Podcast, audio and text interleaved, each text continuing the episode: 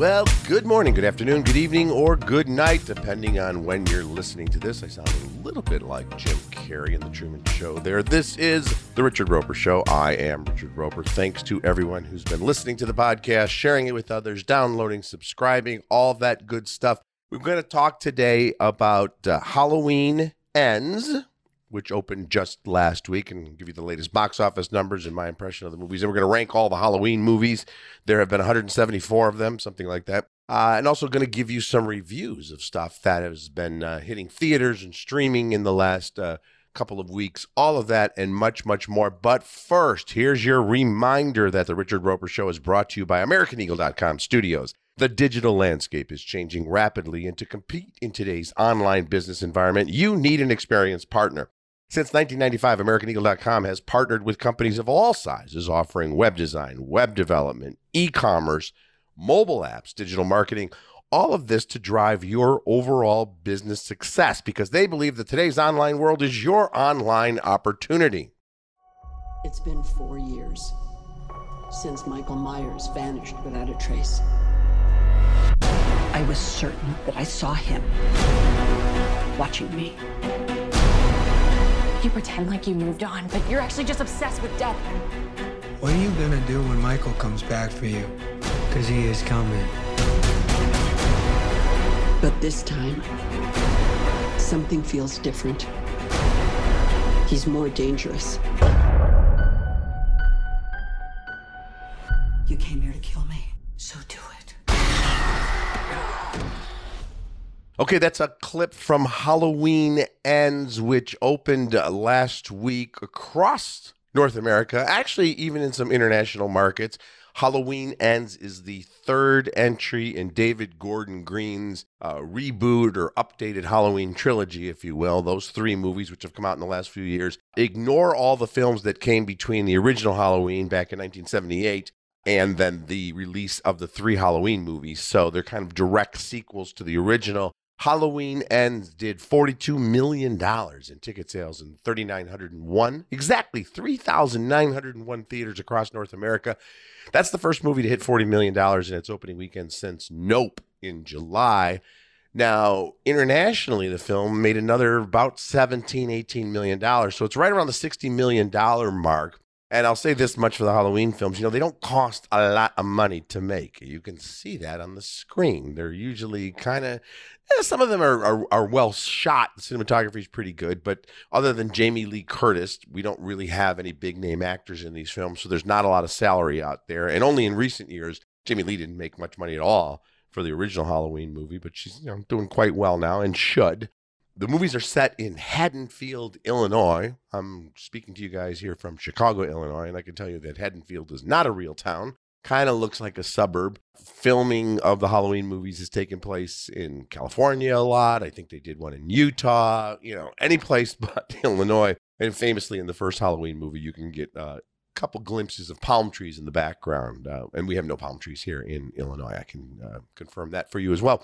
Uh, but I'll tell you, uh, sixty million dollars, that movie has already more than doubled its production budget. This movie was made for about twenty-five million dollars bucks. So, you know, even though it's called Halloween Ends, and I don't know if that's a threat or a promise. In in my case, I'm I'm hoping to get that in writing. The fact that it's already made sixty million dollars internationally, it's going to make probably one hundred million dollars or more in its theatrical run. It's coming streaming. It'll have all the other ancillary, you know, types of digital, and, and even some people still get, uh, you know, the, the four K Blu-ray and all that. This movie's going to make well over one hundred million dollars on a budget of twenty-five million dollars. This, I will predict to you, my friends, it is not the end of the Halloween franchise. They'll figure something out one way or another. You know, they've killed Michael Myers, and spoiler alert, it looks like they killed him again. They've killed him off like ten times, and he always comes back, or they'll just give him a twin brother, or they'll have somebody else, you know, take on the mask. It's not hard to figure out a way to bring back the franchise. They've done it a million times. Let's run through some of the Halloween movies uh, uh, and rank them from, from worst to best. I'll start off by saying I thought Halloween Ends was pure garbage. Uh, I liked the original, not the original. Well, first of all, I did like the original Halloween way back in the day. That's probably the best of the series. We'll do the rankings in a moment. Uh, and I liked the Halloween uh, reboot that David Gordon Green did, the direct sequel that came out almost forty years after the original. The last two, they're just spinning their wheels. And in Halloween Ends, we get kind of a, a, a new Michael Myers type. There's a young kid in the neighborhood in Haddonfield, a teenager. Uh, he's babysitting, and in the opening prologue, uh, he kills a kid in a, in a horrific accident, which I actually say was actually pretty uh, ingenious the way they set it up. Uh, it turns out that they, you know, it was an accident, but he's a pariah in the town, and everyone thinks he's a killer, and he starts taking on kind of Michael Myers-esque qualities. In the meantime, Jamie Lee Curtis, Laurie Strode, is uh, has started to embrace Halloween. She's decided that she's going to lean into it after all these years and stop hiding. And she's writing her memoirs, and she's even doing Halloween decorations and telling her granddaughter to go to a Halloween party. And I'm like, really? Laurie's going to embrace, she's going to lean into Halloween after all the trauma she's been through? I think not. And uh, they almost forget to make it a Michael Myers movie. He's not even in it very much until about halfway through. And then when he, I mean, even Mike Myers, folks, looks tired. The guy, the actual character, if you do the timeline, would be like close to sixty-five now. And, uh, you know, he's he wouldn't even clear the uh, N F L's concussion protocol to get back in the game at this point. The guy's been through a lot, so he doesn't seem all that invincible as the shape, you know, with the mask. Uh, and uh, as always, the law enforcement in Haddonfield is the worst ever, because this is set four years after the most recent Halloween film before that, uh, where he escaped, right? After, even though it looked like he had been killed, he somehow, you know, he killed half the town and then escaped. And they could never find this guy. And it turns out he's just hanging out like, you know, you know, kind of a, like a, well, I won't give it away if you haven't seen it yet. All I can tell you is he's still in the same area code all this time, and no one has spotted him, like at the grocery store. How does Michael Myers sustain himself, you know, between killings? He's got to get groceries. He's got to go to the bathroom. I don't think he showers that often, but, you know, it looks like he gets a haircut. His hair's not down to his knees. So, you know, people once in a while you think would spot him in Haddonfield. And it's just cheap trash, and it's got a bunch of grisly killings. And as usual, too, people in the town don't even seem to react that much when, when a bunch of people go missing. So Halloween Ends is terrible. Let's go through uh, quickly the Halloween canon from my feeling from worst to first.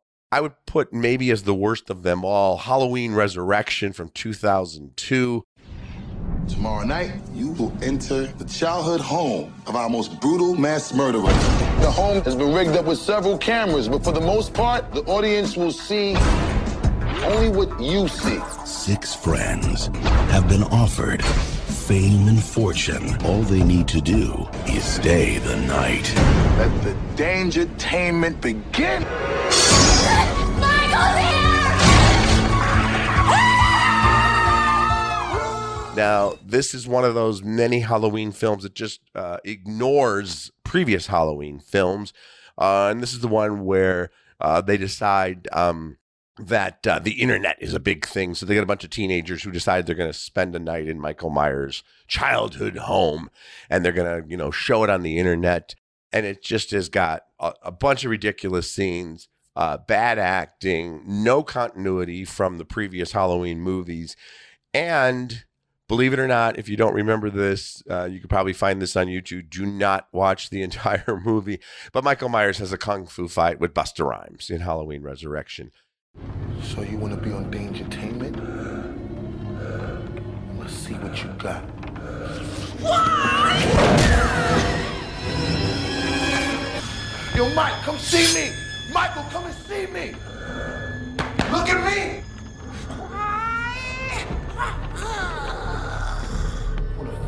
Me? Huh? Fucker.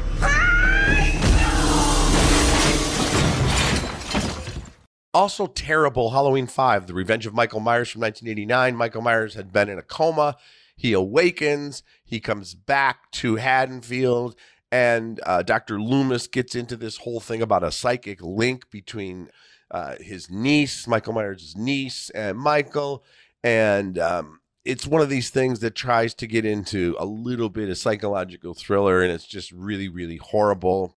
Counting down again from worst to best, Halloween two in two thousand nine was terrible. This was the sequel to one of the Halloween reboots that does bring Michael Myers and Laurie Strode together once more, but it's just a weird grunge type movie. A lot of, uh, lot of violence, and um, you get uh, Octavia Spencer early in her career. Uh, and she doesn't make it out of the movie alive, much to the credit of Octavia Spencer's career. In nineteen eighty-one, we had Halloween two. Let's listen to a clip from Halloween two. Universal Pictures presents Halloween two. More of the night he came home. There was nothing within him, neither conscience nor reason, that wasn't even remotely human. Halloween two. More of the night he came home. So this is just a couple of years after the original Halloween. He has survived, of course, the famous shot we get at the, near the end of Halloween, letting us know that Michael Myers has escaped. Now he comes to the hospital where Laurie is at and tries to kill her again. Um, you can tell this was not directed by John Carpenter, who did the original classic.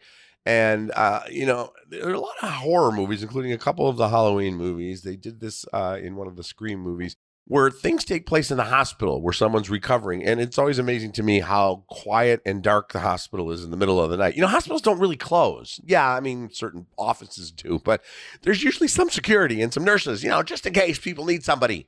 Yeah, there's an emergency, uh, but not in Halloween two. Continuing on, here's one you probably forgot. Halloween six, The Curse of Michael Myers. This came out in nineteen ninety-five. Uh, this is notable mostly uh, because it pretty much introduced Paul Rudd to the world. If you go back and look at it, and even then, even when Paul Rudd was just starting in his career, he's got a look on his face like, I can't believe I'm in Halloween six, The Curse of Michael Myers. Terrible. Halloween four came out a few years before that. That was The Return of Michael Myers. There's a lot of curses and returns, and Uh, he's back again, Michael Myers, in these subtitles, nineteen eighty-eight. Halloween four comes after, you know, Halloween three, Season of the Witch. They didn't even have uh, Michael Myers basically in the movie. Now they bring him back, and he's once again trying to take out his family, and Doctor Loomis is once again trying to, to save Michael Myers from himself and save everybody else from Michael Myers. Pretty terrible, which brings us to Halloween three, Season of the Witch, nineteen eighty-two. This is the one that's all about the mask maker that uh, goes through this ancient Celtic ritual. Um, it's a strange movie. It's not the worst thing ever, but it just doesn't really have any connection to the Halloween franchise. And just last year, we had Halloween Kills. That was a twenty twenty-one release. Um, and this is the one, remember, where in, in twenty eighteen's Halloween, which was the sequel to the nineteen seventy-eight film, Michael Myers is trapped in the burning building, but then those firemen, those poor firemen come to, to put out the fire, and he takes out all the firemen and gets out and gets away. And that's the setup for Halloween Kills, which did not kill. Uh, moving up a little bit, a little bit in quality. Uh, nineteen ninety-eight, we had Halloween H two O. Halloween H two O, or H twenty, I guess, because it really wasn't about water. So I guess we call it Halloween H twenty. twenty years later. It just came out twenty years after the original in nineteen ninety-eight. Let's take a listen to Halloween H twenty, twenty years later. Look, I know today is the day, but I think... Oh, really? What day is that, John? Halloween. I hadn't noticed.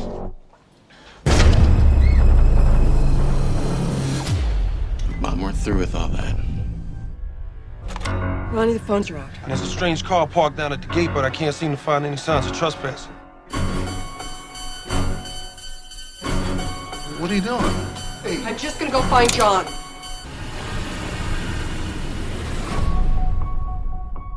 So this one uh, actually does leave Haddonfield, and Michael Myers goes to California to try to get Laurie. Uh, not bad. Actually pretty well done, and a little bit more in keeping with the whole Halloween canon. So I don't mind Halloween H twenty. I just want to keep calling it Halloween H two O. I don't know why. Halloween H twenty, twenty years later from nineteen ninety-eight. Uh, in two thousand seven, we had one of the many films in the Halloween franchise called Halloween.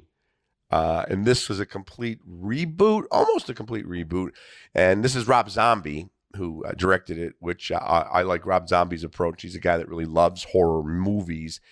And it's kind of a reboot, kind of a tribute to the original Halloween. I don't mind Halloween two thousand seven. And then we mentioned uh, Halloween in twenty eighteen. This is the one that told you to forget about all the Halloween movies, all of them except for the original from nineteen seventy-eight, a direct sequel, and they did a great job with this. And, you know, Laurie Strode becomes kind of the hunter rather than the hunted. And uh, it, what I also liked about this, it just returns Michael Myers to sort of his supernatural boogeyman and doesn't try to get into any kind of psychological analysis or family history or Michael as a child or any of that stuff. He's just a monster who comes at night. Uh, really well done. Halloween twenty eighteen, which brings us then, of course, to the original. Halloween night, a small American town, fifteen years ago. Michael? Halloween. I spent eight years trying to reach him, and then another seven trying to keep him locked up, because I realized that what was living behind that boy's eyes was purely and simply evil. Halloween, the night he came home. Halloween nineteen seventy-eight. You know, this is right around the time, really, I mean, there have been horror films for as long, going all the way back to Nosferatu in nineteen twenty-two. You know, we've had great horror films in Hollywood, but this was sort of the beginning of the slasher age, for better or worse. You know, and we got Halloween movies, we got the Nightmare on Elm Street movies, the Friday the thirteenth films, and a lot of lesser knockoffs. Uh, I would argue that the original Halloween from nineteen seventy-eight might be the best of them all. Uh, made on a very small budget. John Carpenter does a great job here. It's interesting, too, because I think there's maybe a half dozen kills at most in this movie compared to, uh, and they actually comment on that in the uh, twenty eighteen Halloween movie. So it's kind of, compared to a lot of slasher movies, the body count isn't high, but it seems real. It's just got great cinematography. The young cast is terrific, including Jamie Lee Curtis. So the best Halloween movie of them all, yes, Halloween. All right, let's take a break. Rokan is going to tell you about Portillo's, and then we're going to come back with some reviews of stuff that has recently come out or is just about to hit theaters or streaming.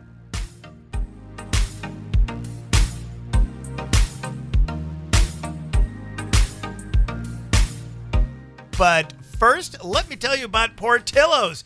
It's one of my favorite places to eat on the planet Earth, and that is absolutely true. I'm not making that up. I I, I probably... order from or eat, drive through a Portillo's drive-through and eat from Portillo's. Mm. I probably once a week, probably I would say. And you know why? Because they got the best hot dogs, they got the best Italian beef, they got the best Italian sausage, and they got great salads, they got great French fries, they got great everything that you want. If it's comfort food or uh, what are they called? Fast casual now, whatever that is. Mm. You you have got to stop by a Portillo's if you haven't done it yet. And if you live outside of the area in which there are Portillo's, you can order the stuff online. And I always tell you, order the chocolate cake, because it's the best chocolate cake you're ever going to have in your life. You can think, well, now how is a fast casual restaurant in Chicago going to make the best chocolate cake I ever had in my life? Trust me, it is. There are people all over the planet Earth that actually order that cake for their weddings, and they build wedding cakes out of the individual chocolate cakes. I'm not making that up. Try it. Portillos dot com. P O R T I L L O S. That's how you spell it. Portillos dot com.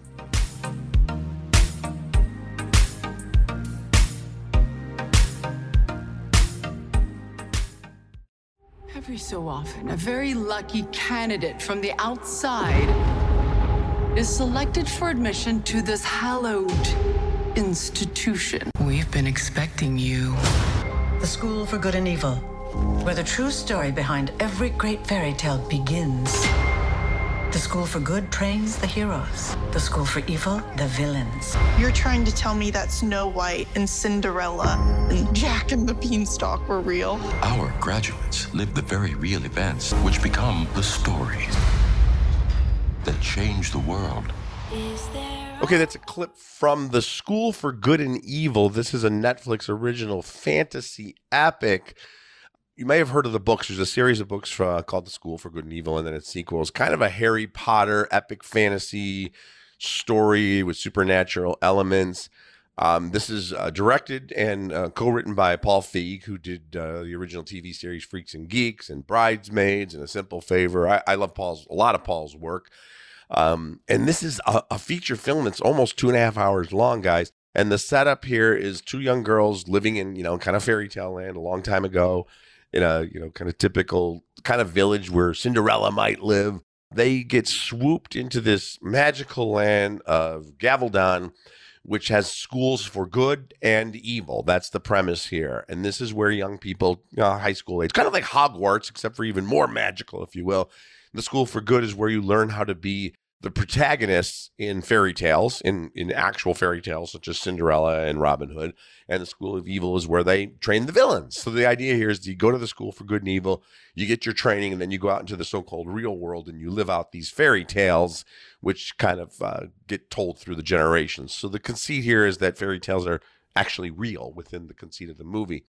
It's got a pretty amazing cast here. Uh, the adult actors include uh, Kate Blanchett is the narrator. Charlize Theron plays the lead professor at the School of Evil. Kerry Washington is a professor at the School of Good. Lawrence Fishburne is the schoolmaster. I mean, pretty amazing cast. Uh, they all kind of overact, to be honest with you, though. They're all doing kind of very, cart I guess on purpose, deliberately kind of cartoony, villainous, or heroic uh, voices, but I found it to be overdone and broad. And then the young cast, you know, unfortunately, sometimes they just don't click. One of the reasons the Harry Potter franchise worked through all of those films was, you know, Daniel Radcliffe and Emma Watson and everybody else up and down the line. The young actors were terrific. You know, you don't really know what you're getting, especially with Harry Potter when they were so young. You know, sometimes they get older and they're not as good of actors, that, and they always remain, and to this day, they're terrific actors.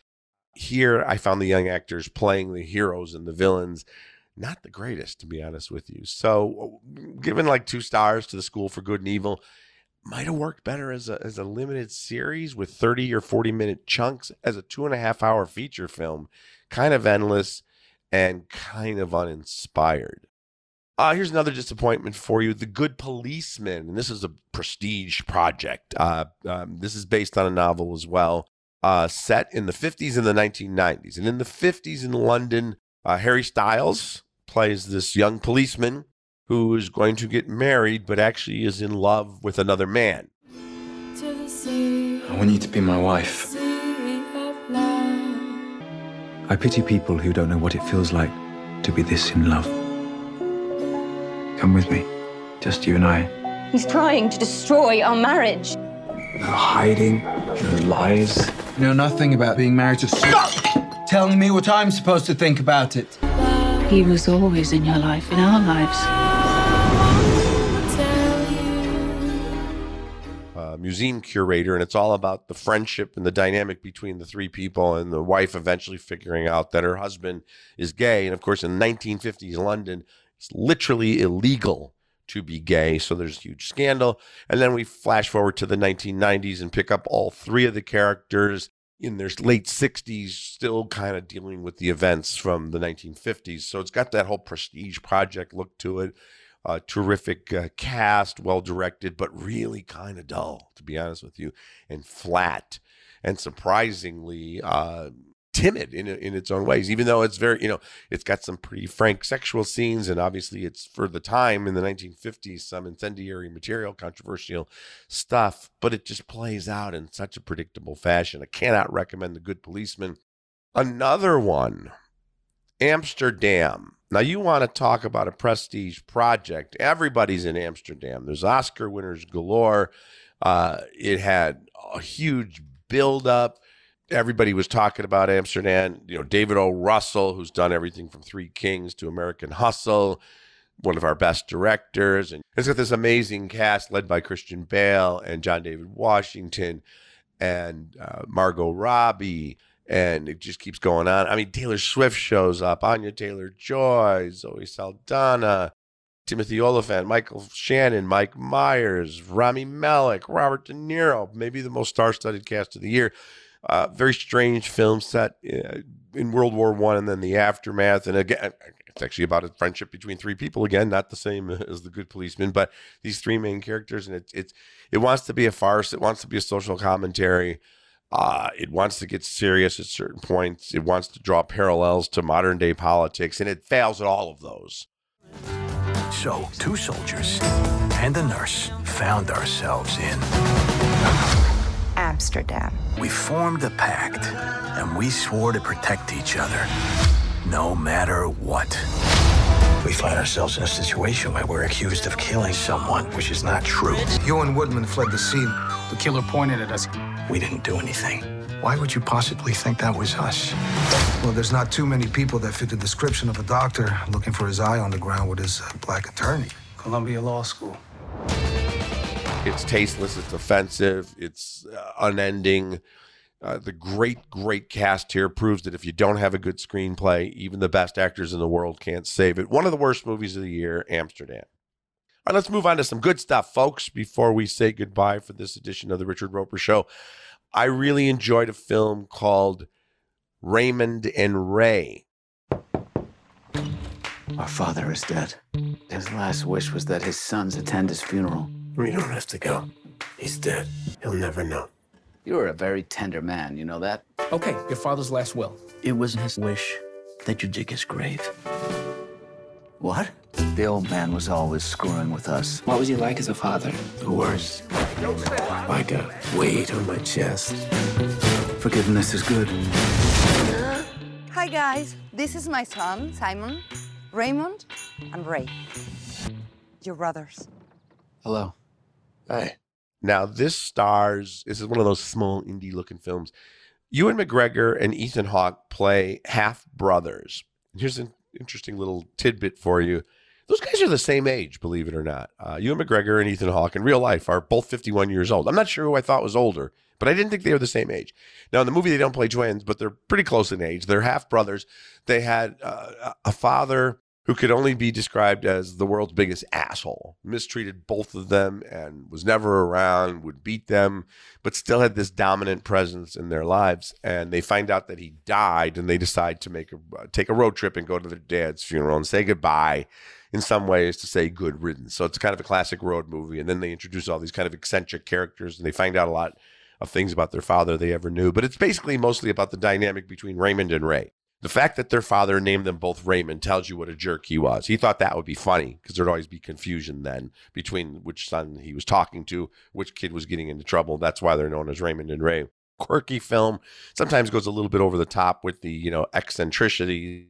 But I really enjoyed it. The writing is very strong. And uh, Ethan Hawke and Ewan McGregor are terrific together. It's interesting because, you know, Ewan McGregor has so often played majestic characters, heroes, and Ethan Hawke is often playing, you know, anti-heroes kind of guys on the fringes of life, and they play they play into those stereotypes and off each other really, really well. So check that out, Raymond and Ray. Here's another one I thought was uh, one of the best acted movies of the year with great performances. It's called The Good Nurse. Let's take a listen. Just, you know, work's been pretty awful without you there. You and I were partners. You know, I don't want to talk about work. Is it because what they're saying is true? He's been at nine hospitals. Nine. What do you mean? No, the hospital would have done something. You would think so. so. Yeah. Do you remember working with someone named Charlie Cullen? Yeah. There was a rumor about him. They found insulin in a dead guy's saline bag. So here's the premise for The Good Nurse. Believe it or not, this is based on the true story of a male nurse in uh, New Jersey and Pennsylvania, the Northeast, in the late nineties and the early two thousands, who actually killed dozens, if not hundreds, of patients. And he would he would inject various clear drugs into saline bags so they weren't detected until after the fact, and sometimes not even after the fact, to murder patients. And actually happened in real life. The Good Nurse, the title character, is actually based on a true character. Jessica Chastain plays a nurse who meets this guy, who's played by Eddie Redmayne, and they strike up a friendship, and it's pretty deep into the movie before she starts to realize that this guy isn't who she thought he was. You know, she had let him into her family. He's babysitting and hanging out with her two young daughters. She's a single mother. He's a single father. They're both, you know, had gone through some tough relationships. There's not a romance between them, which I thought was a wise choice. That would have been too hokey, but a friendship, a, a deep friendship. And then the police come to her and say, you got to help us. We think this guy is actually killing patients. And it goes into the whole investigation. Again, based on a true story, incredible acting in The Good Nurse. All right, let's cap things off. I want to mention Uh, a great Netflix documentary if you're into sports docs, uh, which I am, uh, especially when they're really done well like this one. It's called The Redeem Team. It's on Netflix. This is all about the two thousand eight U S men's Olympic basketball team. And this is really fascinating because if you go back and you think about this, or if this is all new to you, it's really interesting because the two thousand eight United States men's team uh, was an interesting mix of young stars and veterans, but they were not considered prohibitive favorites to win. In fact, in two thousand four, the Olympic team had been destroyed by Puerto Rico. They lost a couple other games. They ended up getting the bronze medal in two thousand four. And there was this feeling that maybe the international game and the team style had kind of passed by the more conventional, if you will, one-on-one, selfish, all-star type approach that the men's team had been taking in the Olympics. So for two thousand eight, they got uh, Mike Krzyzewski, the great Coach K, which is interesting because that's a college coach coaching pros, and they decided to just revamp everything. A U S squad with N B A players lost for the first time ever in the Olympics. It was ugly to watch. If you follow basketball, then you know the nickname of this year's squad, the Redeem Team. The Redeem Team. The Redeem Team. Oh! They think they were a bunch of showboat players who want to do the dirty work to win. I was young, but I understood what it meant to build chemistry. Because if that didn't work, there's no way in hell none of this was going to work. Cole said, I'm tired of watching y'all lose. I'm like, I love this energy. This is what we need. Now let me give you what. So you had young players. LeBron James was still three or four years away from winning a championship. Uh, you had Kobe Bryant, who was a huge star, but at the time was considered to be all about Kobe and very selfish. There was a lot of controversy with him and Shaq in Los Angeles. And then Dwayne Wade and guys like that. They also had Chris Paul. They had Carmelo Anthony, Dwight Howard, Jason Kidd. So there was a huge talent there. But the cool thing was they all got together, and over a two-year period, they played in d- different international competitions. They put in a lot of time in practice and really devoted themselves to becoming a team. And it's just great seeing the old clips. Uh, they had a really epic final battle against Spain in the gold medal game. Great clips, and then interviews with everybody, you know, obviously. Uh, also remembering Kobe very fondly, and, and LeBron has some really great insights, and there's some older interviews with the late Kobe Bryant as well. So check it out. It's called The Redeem Team, and you know, it's one of those sports documentaries that even if you're not a huge sports fan, you might get a kick out of it. All right, that does it for this week. I'm Richard Roeper. Thank you for listening to the Richard Roeper Podcast, and we'll talk again soon.